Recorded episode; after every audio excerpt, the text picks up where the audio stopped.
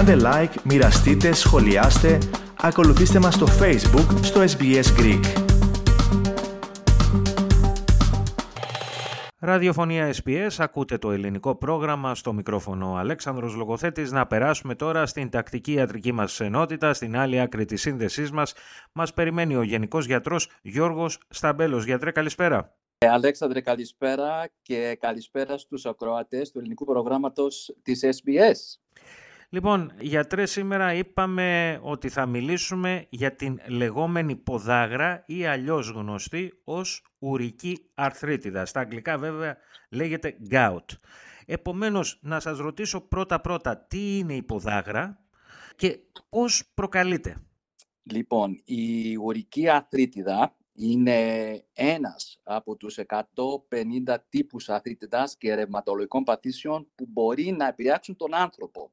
Αυτό που ξεχωρίζει όμως την ουρική αθλήτιδα από άλλες μορφές πλεγμονώδους αθλήτιδας είναι η μη φυσιολογική αύξηση μιας ουσίας στο αίμα που ονομάζεται του ουρικό οξύ. Ο λόγος γι' αυτό είναι συνήθως κληρονομικός τα άτομα που πάσχουν από ουρική αθλητά είτε έχουν ασυνήθιστα χαμηλό φιλτράρισμα του ουρικού οξέως από τα νεφρά τους ή το σώμα τους υπερπαράγει ουρικό οξύ με αποτέλεσμα το επίπεδο στην κυκλοφορία του αίματος να είναι πολύ υψηλό. Τα υψηλά επίπεδα ουρικού οξέως μπορούν να χυθούν στις αθρώσεις. Και όταν μπαίνει το ουρικό οξύ μέσα σε μια συγκεκριμένη άθρωση, αυτά τα οξέα είναι σαν αγκάθια μέσα στην άθρωση. Σαν να δημιουργείται ένας κρίσταλο. Ακριβώς. Γίνεται κρίσταλο και είναι σαν αγκάθι μέσα στην άθρωση και αυτό προκαλεί το χάος που το ονομάζεται ουρική αθρίτιδα. Ποια είναι τα συμπτώματα που προκαλούνται από την ουρική αρθρίτιδα, γιατρέ; Περίγραψα ως χάος στην άθρωση γιατί είναι κάτι που γίνεται πάρα πολύ ξαφνικά δηλαδή γίνεται σε μια νύχτα, είναι απότομο, ένας απότομος πόνος, ξαφνικός οξύς πόνος, στο σημείο που πες ότι συμβεί αυτό στο μεγάλο δάχτυλο του ποδιού. Και γι' αυτό ονομάζεται κιόλας ποδάγρα, γιατί η πιο κλασική παρουσίαση στο γιατρό είναι με τον πόνο και πρίξιμο στο μεγάλο δάχτυλο, ειδικά στη βάση του δακτύλου εκτός από τον πόνο υπάρχει πρίξιμο στο σημείο που αυτό το δάχτυλο αντί να φαίνεται φυσιολογικά φαίνεται σαν ένα μεγάλο λουκάνικο. Υπάρχει ερυθρότητα, δηλαδή κοκκινίζει όλο το δάχτυλο ή το γόνατο π.χ. ή ο καρπός γιατί μπορεί να να, επηρεάσει διάφορες αρθρώσεις. Ναι, ναι. Ακριβώς. Και μετά υπάρχει και μια ζεστασιά κιόλας. Και δηλαδή ο πόνος και όλα αυτά είναι στο σημείο που δεν πατιέται το πόδι ε, δεν μπορείς να αγγίξεις την άθρωση, πονάει τόσο πολύ.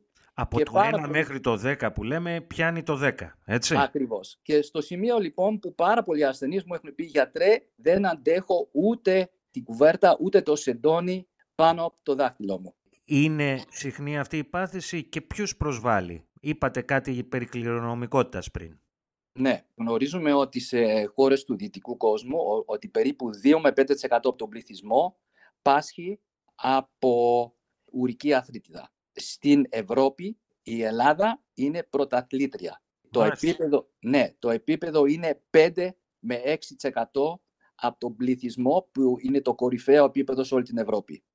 Υπάρχει μια πιθανή εξήγηση γι' αυτό ή δεν ξέρουμε; Ναι, ναι ε, πάλι είναι κληρονομικό, αλλά υπάρχουν και περιβαλλοντικές παράγοντες που μπορούμε να το συζητήσουμε μετά. Εκτός από αυτές τις στατιστικές γνωρίζουμε ότι οι άντρες πάσχουν πιο συχνά από τις γυναίκες. Το επίπεδο, ας πούμε, για την κάθε γυναίκα υπάρχουν τρεις άντρες. Και γνωρίζουμε κιόλας ότι οι άντρες πιο πολύ στην ηλικία 40 με 50, γυναίκες μετά την εμεινόπαυση και άτομα άνω από 65 γενικά, ειδικά αυτοί που χρειάζεται να παίρνουν κάτι φάρμακα που ονομάζονται διουρητικά, που χάνουν ούρα από το σώμα επειδή μπορεί να έχουν πάθηση καρδιά, η πίεση κτλ. Ναι. Τώρα, η αντιμετώπιση από αυτά που λέτε, γιατί αναφέρατε και τους περιβαλλοντικούς παράγοντες, νομίζω ότι έχει να κάνει σε σχέση κιόλας και με τη διατροφή μας, έτσι δεν είναι; Μάλιστα. Και με τον τρόπο ζωής γενικά θα έλεγα, γιατί η παχυσαρκία είναι παράγοντας κινδύνου, η υπερβολική χρήση αλκοόλ είναι παράγοντας κινδύνου και μερικά τρόφιμα μπορεί να παίζουν κάποιο ρόλο, ειδικά τα κρέατα και διαφορετικά άλλα φαγητά. Και μάλιστα ε, συγκεκριμένος τύπος κρέατος, δηλαδή αυτό που λέμε το red meat, έτσι, για παράδειγμα αρνί, μοσχάρι.